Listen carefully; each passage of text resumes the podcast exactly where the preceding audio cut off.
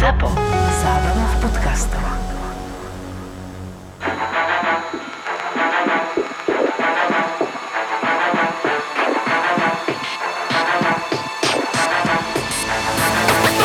Som Boris Valábik. Celý život som sa venoval zdravému stravovaniu, športovaniu. V profesionálnom hokeji som sa nepresadil vďaka talentu, ale vďaka tomu, že som bol ochotný viac makať, ale svojmu telu som potreboval aj trošku pomôcť a tým pádom som zistil, ktoré doplnky výživy fungujú, ktoré sú len marketingový ťah a po svojej kariére som začal spolupracovať s naozaj odborníkmi v tomto smere, ktorí nielen svojou praxou, ale aj štúdiom dokázali na najvyššej úrovni, že sa v doplnkoch výživy vyznajú a spolu sme dali dokopy zdravé doplnky výživy bez chémie. Aj vďaka našim odborníkom si myslím, že viem, čo jem a preto vjm.sk, tam nás nájdete. Tento podcast obsahuje opisy fyzického, psychického a verbálneho násilia a tiež opisy brutálneho sexuálneho násilia alebo sexuálnej deviácie páchateľa. Z tohto dôvodu je tento podcast absolútne nevhodný pre poslucháčov mladších ako 18 rokov. Jody a Judita sa nikdy nestretli. Oddeluje ich Atlantický oceán. Judita pochádza zo Slovenska zo Žiliny. Jody Ann sa narodila v Mese. To je mesto v americkej Arizone. To, čo ich spája, je obvinenie z vraždy svojho priateľa. V prípade Jody išlo o ex-priateľa Trevisa Viktora Alexandra. Slovenku Juditu obvinili a odsúdili za vraždu najlepšieho priateľa Tomáša – v čase spáchania skutku to boli veľmi mladé dievčatá. Jody mala 27 a Judita dokonca len 16 rokov.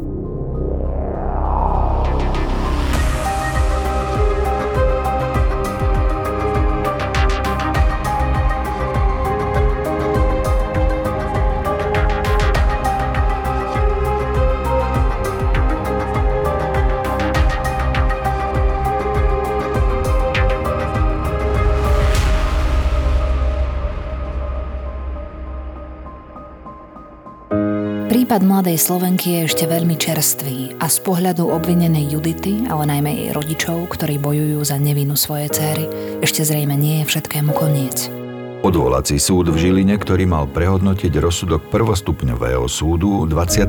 mája 2021 potvrdil rozsudok okresného súdu a poslal dnes už 18-ročné dievča do väzenia na dlhých 12 rokov. Kládol jej za vinu, že pred dvoma rokmi zasadila svojmu priateľovi Tomášovi 49 bodných rán. Neuveril jej tvrdeniu, že to urobil neznámy muž, ktorý porezal aj ju a jej obhajobu označil za, citujeme, jednoduché detské klamstvo, ktorému uverilo nielen dieťa, ale jej rodičia, prejavujúc jej rodičovskú náklonnosť, podporu a lásku, poskytujúc jej aktívne obranu likvidujúcu dané fakty, dôkazy, osočujúcu orgány činné v trestnom konaní a súd. Podľa mnohých hodnotení, najmä zo strany žurnalistov, má rozhodnutie súdu značné medzery a nedostatky. A tak je pravdepodobné, že predovšetkými Juditiny rodičia budú hľadať ďalšie možnosti, ako verdikt zvrátiť a dokázať nevinu svojej céry. Zatiaľ však podľa rozsudku platí, že v osudný deň trávila 16-ročná Judita popoludne so svojím rovnako starým kamarátom Tomášom v byte jej rodičov. Z doteraz nejasných príčin v tomto byte ubodala svojho kamaráta.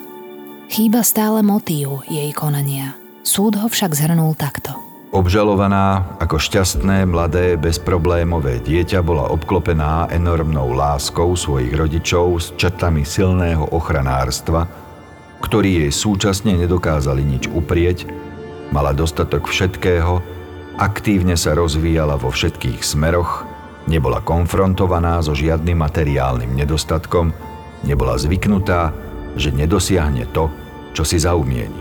Píše sa v rozsudku.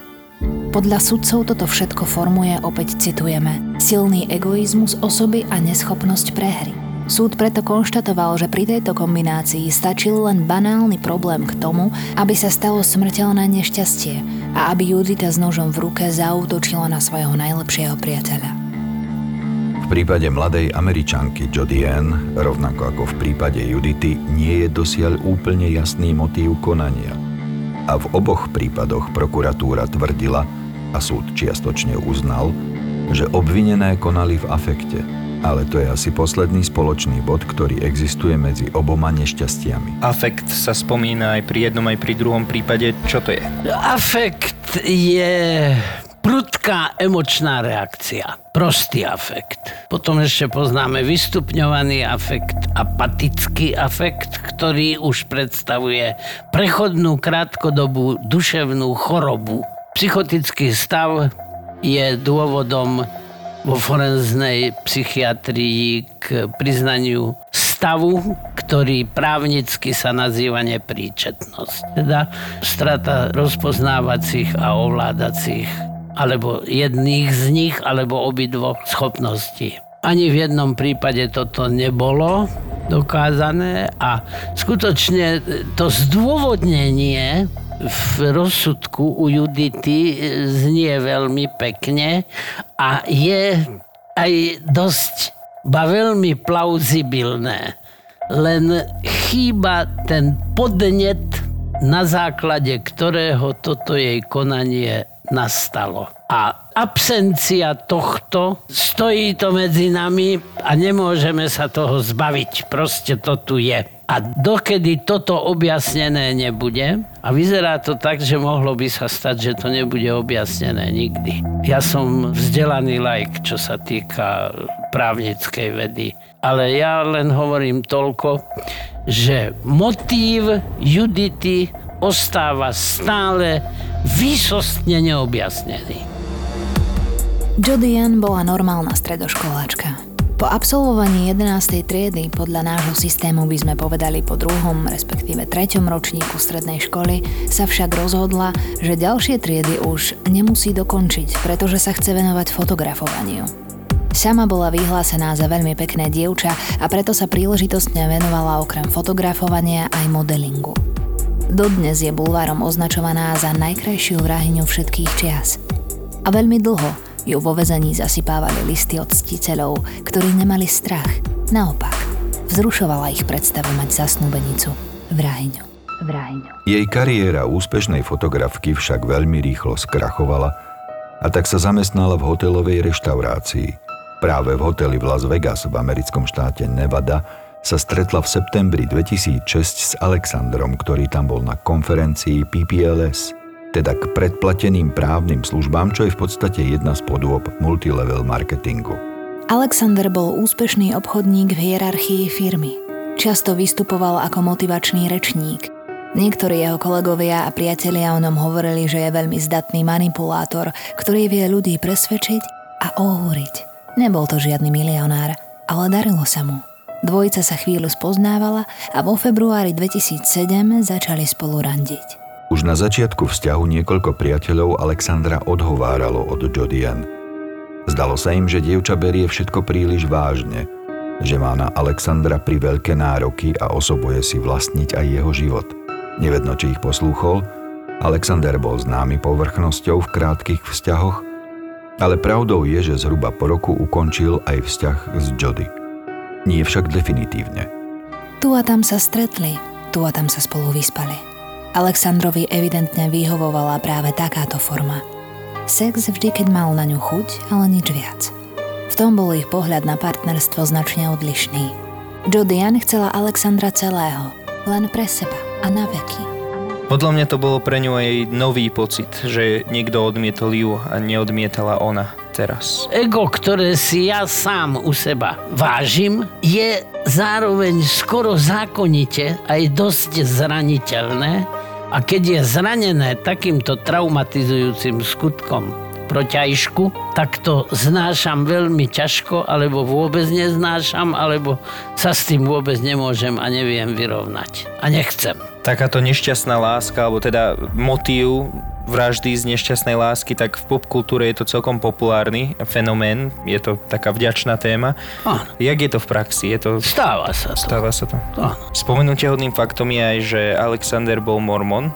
Um, Jody, Jody Ann bola pre neho pravdepodobne len taký úlet. E, Mormoni majú vôbec zvláštny vzťah k ženám. E, Síce oficiálna mormonská církev samozrejme už mnohoženstvo neuznáva a nepripúšťa, pretože je protizákonné, ale pokiaľ vieme, tak sa toto neuznávanie nie celkom striktne a 100% dodržiava a každopádne na rozdiel od nás empatických, kultivovaných a v určitom mravnom levele vychovaných a žijúcich mužov, pre ktorých žena aj vo svojej telesnej podstate a v rámci telesnej lásky je skôr objektom, ktorému sa snažíme poskytnúť niečo pekného a zážitok, na ktorý sa jej bude ťažko zabúdať,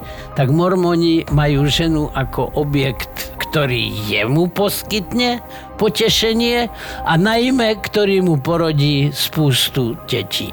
Aj po ich formálnom rozchode sa preto presťahovala do jeho blízkosti. Nevyhla sa búrlivým prejavom lásky a sklamania. Existujú záznamy, že najmenej raz prerezala svojmu miláčikovi pneumatiky na aute. Alexandrovi priatelia ju začali volať zo žartu stalkerka, najmä kvôli tomu, ako lipla na svojom bývalom a ako ho prenasledovala. Jody však stále verila, že sa medzi nimi všetko zlepší a plánovala ich spoločnú budúcnosť. Keď Alexander dostal začiatkom roku 2008 za odmenu od svojej firmy príjemnú cestu na konferenciu do Mexika s ubytovaním v luxusnom hoteli, radosť Jody Jan narastla. Ako odmena bol totiž pobyt hradený nielen pre Alexandra, ale aj pre toho, kto sa označuje v takýchto pozvánkach ako plus jeden. Alexander sa so svojou radosťou z odmeny po jednom zmilovaní zveril Jody. Pochopila, že tou plus jeden bude ona. A Alexander ju aj skutočne pozval, aby sa k nemu v júni 2008, kedy mal odcestovať, pripojila a spolu s ním si užila Cancún. Už v apríli však svoje rozhodnutie zmenil a ako plus jeden nahlásil inú ženu. Čo toto muselo No tak toto spraviť? muselo v nej vyvolať jednu obrovskú traumu. Ani jeden z nich nie je to najväčšie svetlo sveta. Ona chce vlastniť svojho partnera, čo teda je neprípustné a myslím si, že každý z nás, ako tu sedíme, tak by sme takú partnerku nechceli. A pre neho je žena zdroj potešenia. Bez toho, aby si, myslel, že on má jej poskytovať potešenie a istoty a niečo, čo v jej živote má určitú a znamená určitú hodnotu. No a takéto dve neladiace persóny nie vždy musí ich vzájomná komunikácia a vzájomné prepojenie dopadnúť dobre. Akí ľudia, alebo dokonca aj aké vzťahy sú náchylné na tento, nechcem to ani nazvať, že stalkerizmus, ale u koho sa môže takéto nejaké obsesívne správanie manifestovať? No to sú jedinci, ktorí považujú toho svojho partnera za svoj majetok. No a prenasledujú ho a, a usilujú sa akýmkoľvek spôsobom hoci je vo všeobecnosti známe, že tento spôsob k žiadnemu efektu nevedie. Toto nemôže byť úspešné. Toto môže skončiť alebo nejakým takýmto tragickým spôsobom, ale aj z druhej strany. Keď ťa takto prenasleduje tá osoba, prenasledujúca, tak tiež môžeš upadnúť do afektu a tiež to nemusí dobre skončiť. Človek totiž to nikdy nevie, ako hovorí náš priateľ, každý z nás sa za určitých okolností môže stať vrahom. Ja s tým súhlasím v plnom rozsahu. Nikdy nemožno vedieť. Ten majetnícky vzťah, ktorý v civilizovanej modernej spoločnosti je absolútne neprípustný a nevhodný. No ale to nevie rozkázať sám sebe proste takýmto spôsobom zameraný a takýmto spôsobom štrukturovaný jedinec. U takýchto ľudí sa o nejakej seba kontrole nedá hovoriť, že by vedeli tomuto predísť sami. Niekedy môže mať seba reflexiu, môže vedieť, že toto, čo robím, nerobím dobre. Ale napriek tomu to robí. Mal by aj takýto človek vyhľadať psychiatra? Ja si myslím, že áno. Alebo aspoň psychoterapeuta.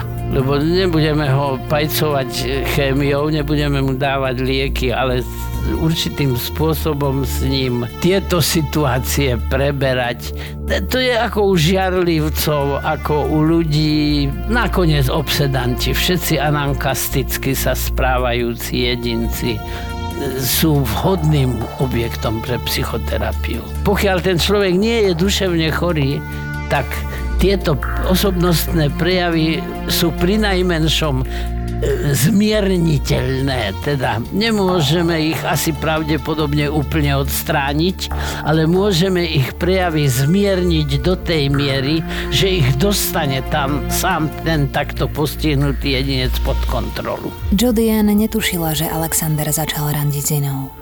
S novou láskou začal plánovať budúcnosť a chcel ju zobrať so sebou do luxusu v Mexiku. Vyhovovala viac jeho mormónskym kritériám. Keď to Jody zistila, začala zúriť. Najprv. Potom začala plánovať. Alexander bol od nej ďaleko a Jody sa rozhodla, že za ním musí okamžite vyraziť. Zašla do požičovne aut a prenajala si voz na cestu z Kalifornie do Arizony a späť. Zamestnancovi požičovne však povedala, že bude jazdiť len po okolí. Aby ju na ceste nikto nezaregistroval, kúpila si bandasky na benzín a natankovala ich doplna skôr, ako vyrazila za Alexandrom. Záležalo jej na tom, aby ju nezachytili kamery na čerpacích staniciach. Keď po úmornej dlhej ceste autom dorazila za Alexandrom, s najväčšou pravdepodobnosťou ho nahovorila na rýchly sex, ktorý až doteraz nikdy neodmietol. Jody všetko fotila. Alebo si to na pamiatku fotil Alexander, to už dnes nevieme. Pre niekoho by to boli pohoršujúce a pre niekoho krásne fotografie lásky dvoch mladých ľudí tu mi príde ten zlom, že tu ten jej vzťah sa zmenil z lásky k nemu, k tomu Aleksandrovi na nenávisť k V mozgu v podkvorových štruktúrach sú centrum pre lásku a pre nenávisť tesne vedľa seba. Láska v nenávisť a naopak sa zmenia v sekunde. Toto je všeobecne známe. A zranenie ega vyvolá až takúto vražednú reakciu?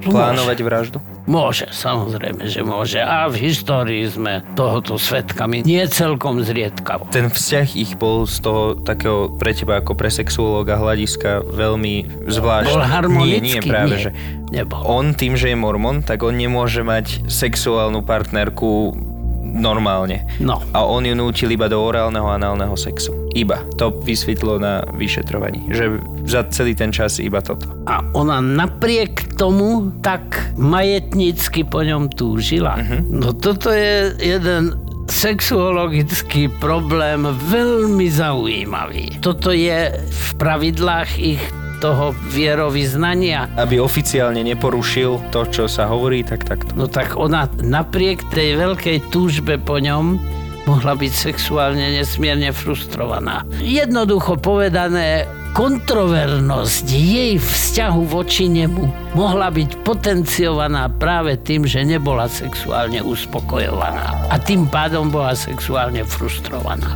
Toto mohlo tú kontrovernosť jej pocitov voči nemu, jej citov, emócií voči nemu, ktoré aj ten afekt vyvolali, pretože ona ho na jednej strane milovala a na druhej strane ho už možno nenávidela aj preto, že ju vlastne frustroval. No v každom prípade ten sex medzi nimi mohol znamenať posledný klinec do jeho rakve. Povedal by som, toto je dosť kľúčová vec. Toto, že on ju nechcel, pretože mal tie zábrany v sebe, náboženské, pri tom svojom veľmi nemravnom, promiskuitnom z hľadiska našej civilizácie, je to, nazvime to, sexuálne nemravný spôsob života. A napriek tomu on nebol ochotný, lebo sa bál, alebo mal zábrany, alebo ja už neviem čo, súložiť normálnym spôsobom, ale len teda týmto takým náhradným, ktorý v rámci sexuálnych hrátok je samozrejme bežný, ale nie ako absolútne jediný. Tie eroticko-sexuálne intimnosti tie nebudeme do toho vťahovať, pretože nevieme. I keď fakt je jeden, že hranica ktorú nechcel ako mormon voči svojej partnerke, ktorá nebola jeho manželkou, prekročiť, to pre ňu muselo byť nesmierne ponižujúce. A potom ho Jody bodla nožom. Prvý raz. A potom ho bodla druhý raz. Tretí raz, štvrtý raz, piatý raz, šiestý, siedmy, 8, 9, 10, 11. Celkovo bodla Jody svojho milovaného Alexandra 27 alebo 29 krát. Popri tom ho porezala. Bodnorezných rán bolo spolu 52. Takto to videl prokurátor a takto to akceptoval aj súd. Jody tieto obvinenia odmietla. Proti jej tvrdeniam však stáli podľa súdu jasné dôkazy. Začalo to prenajatým autom. Tvrdila, že bude jazdiť len po okolí, ale keď ho vrátila do požičovne, mal najazdených 2800 míľ. To je približne 4,5 tisíca kilometrov. Významným dôkazom sa stal fotoaparát, ktorý našli vyšetrovatelia v dome. Presnejšie v pračke. Niekto ho do nej hodil, aby ho zničil, aby zničil fotografie, ktoré zaznamenal. To sa takmer podarilo. Experti však aj z vypraného fotoaparátu dokázali zrekonštruovať fotografie, ktoré zaznamenal pred zničením. Boli na nich Julia a Alexander v sprche. Veľmi sexuálne dráždivé polohy, ale inak nič mimoriadne. O 17. hodine 29. minúte a 20. sekunde však fotoaparát urobil poslednú snímku. Rozmazanú fotografiu. A na nej je Alexander na dláške sprchy v kaluži krvi. Evidentne krvácal a zrejme už nebol živý. Musel ho odfotografovať jeho vrah. Ďalším podozrením, ktoré priťažilo Jody Ann, bola pištoľ, ktorú niekto ukradol v dome jej starých rodičov. Okrem pištole zmizli náboje kalibru 25. Bol to rovnaký kaliber, akým bol strelený Alexander v sprche do tváre.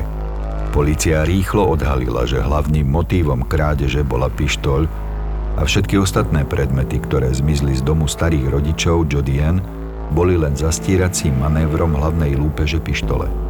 Pištoľ ani náboje sa však nikdy nenašli. Je ale možné, že nebola tak celkom 100% rozhodnutá ho zabiť a že toto rozhodnutie v nej vskrslo v priebehu toho deja. Ale zase na druhej strane skôr je pravdepodobné, že ona už od začiatku, keď si išla požičať to auto a keď ukradla tú pištol rodičom, bola rozhodnutá, že tohoto chlapca ja idem zmárniť, pretože ten mi ničí život. Proste brala si to so sebou, lebo sa mi to môže zísť.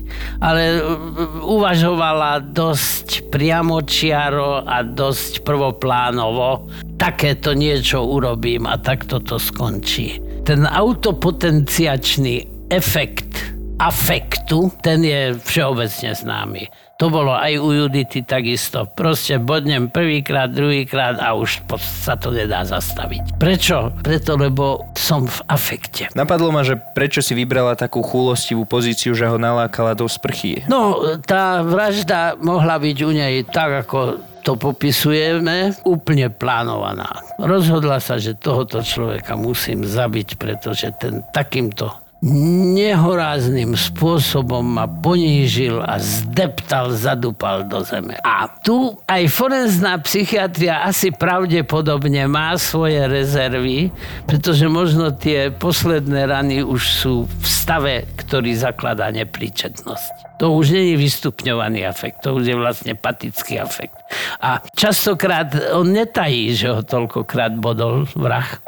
Nevie pretože už je v stave poruchy vedomia. Či je to ozaj tak alebo nie, tak neriešim a ani sa k takýmto veciam, keď sa ma opýtajú na súde, respektíve keď mi vyšetrovateľ do posudku, do zadania posudku položí otázku, že prečo teda takto, toľko razy a takým stupňujúcim sa, potenciujúcim sa spôsobom, pretože išlo o autopotenciačný efekt afektu. Tam ten nenávistný vzťah samozrejme sa stupňuje, potenciuje, priznávame zmenšenú príčetnosť ale nie je nepríčetnosť. Tieto vraždy z nenávistí sú samé o sebe vždy veľmi brutálne. Áno. Zaujímavý je aj ten výstrel do hlavy. O, ona ho strelila priamo do tváre. Je dokázané, či to bolo ešte zaživa, alebo po smrti. Pravdepodobne už po smrti. Už po smrti. Prečo práve do tváre? Je to tiež niečo ako také vyvršenie si nenávisti na ňom, zničiť jeho podobizeň? Áno, je to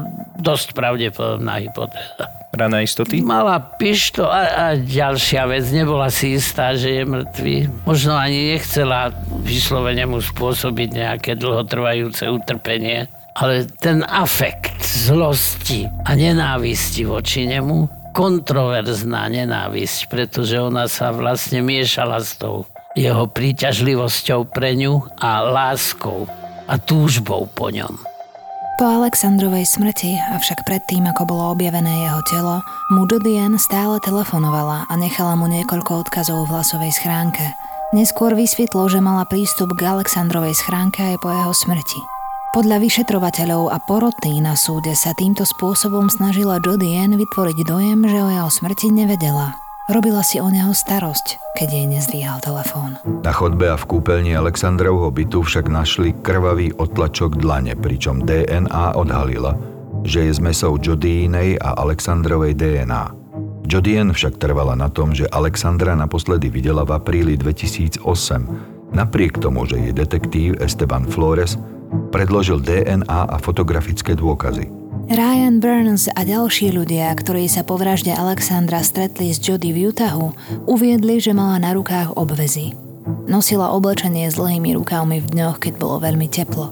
Jody rozprávala rôzne príbehy o tom, ako prišla k zraneniam na rukách. Najprv, že sa zranila pri práci v reštaurácii Margaritaville. Úrady v Siskiyou County v Kalifornii však odhalili, že v tejto oblasti žiadna taká reštaurácia neexistuje a ani nikdy neexistovala.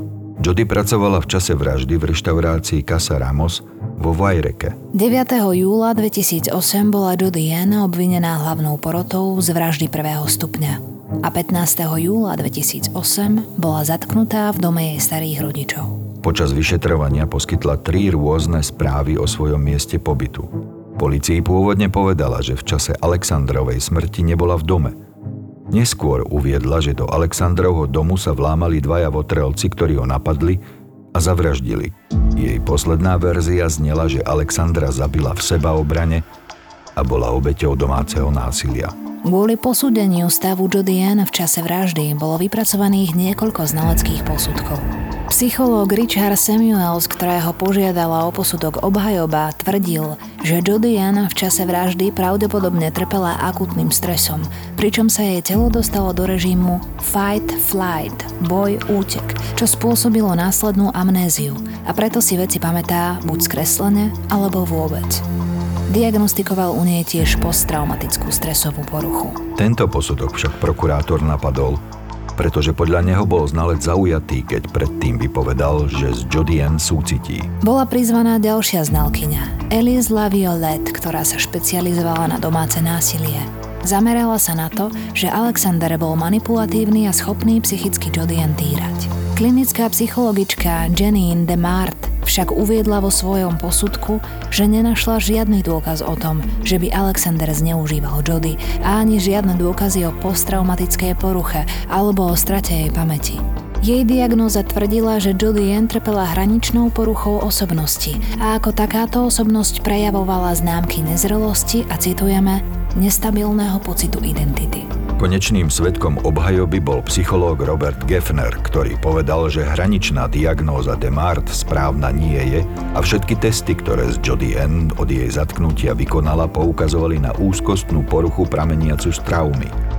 Povedal, že testy jasne naznačili, že na otázky odpovedala Jody N úprimne. Závery a diagnózy sa teda značne rozchádzali.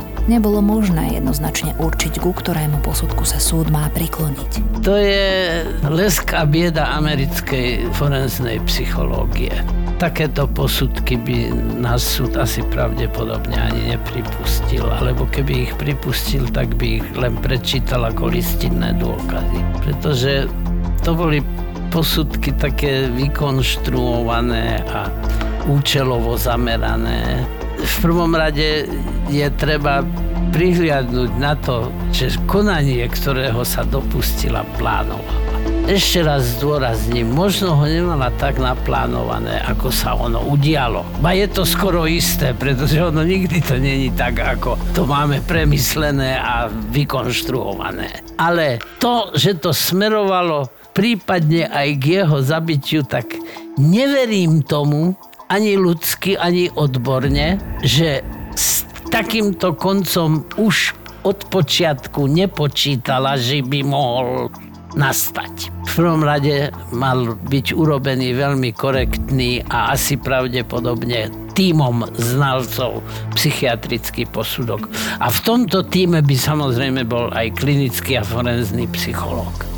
7. mája 2013 bola napokon Judy Ann Arias uznaná vinnou z vraždy. Z 12 porodcov ju 5 uznalo vinnou z úkladnej vraždy prvého stupňa a 7 ju uznalo vinnou z úmyselnej vraždy prvého stupňa a závažnej vraždy. Po prečítaní rozsudku sa rodina zavraždeného Alexandra začala objímať. Davy ľudí, čakajúce pred súdnou sieňou, začali tiež jasať a skandovať. Všetci boli presvedčení, že Jody Ann Aries čaká trest smrti. Po odvolaní však súd zredukoval jej trest na doživotie bez možnosti podmienečného prepustenia.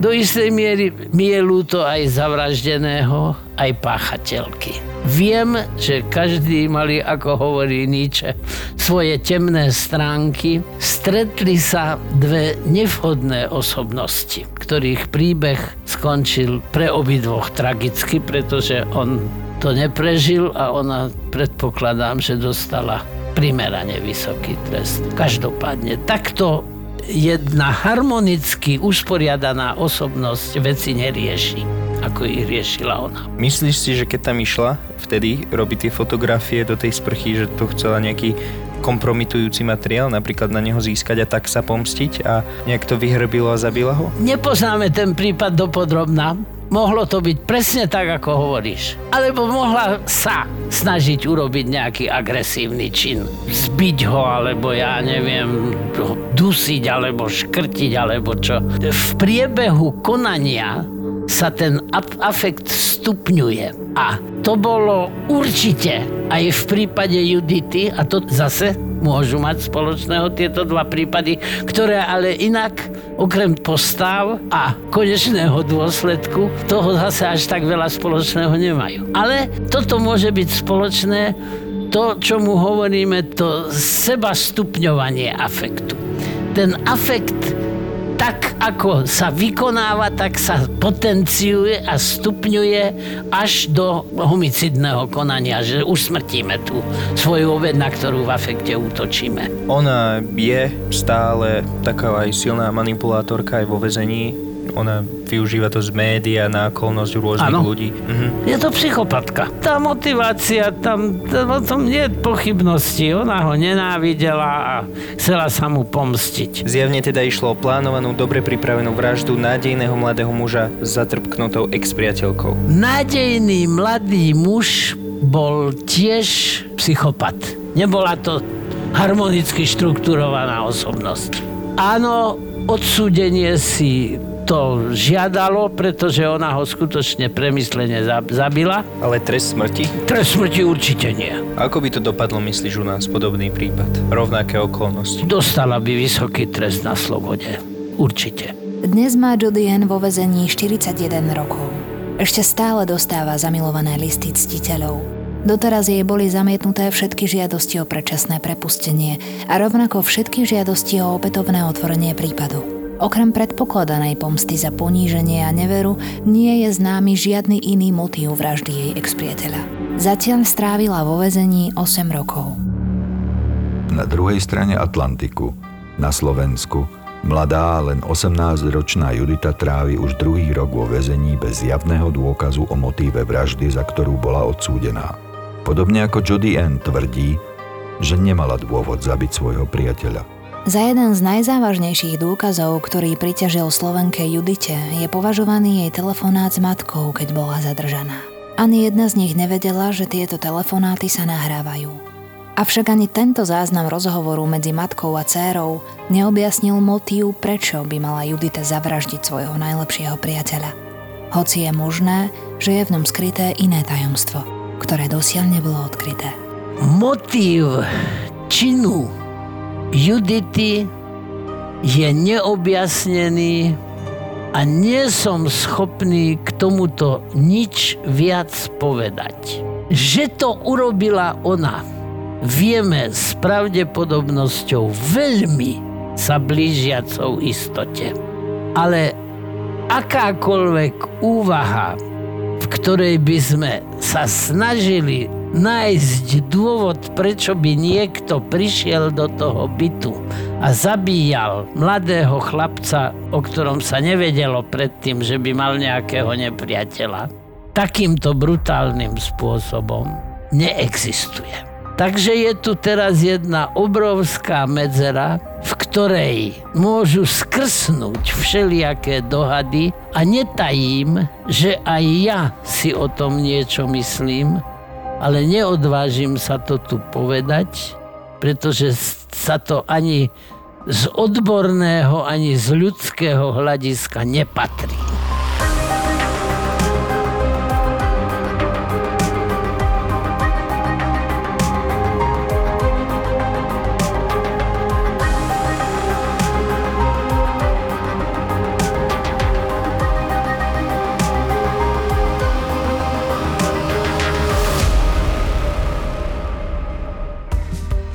Ahojte, tu je Rastio z kapely Noc za deň. Príďte si spolu s nami užiť záver tohto leta. Kam? Do amfiteátra v Banskej Štiavnici. Kedy? 4. septembra. Po tomto koncerte nás budete už iba milovať. Vstupenky predpredaj SK. ZAPO. Zábrná v podcastovách.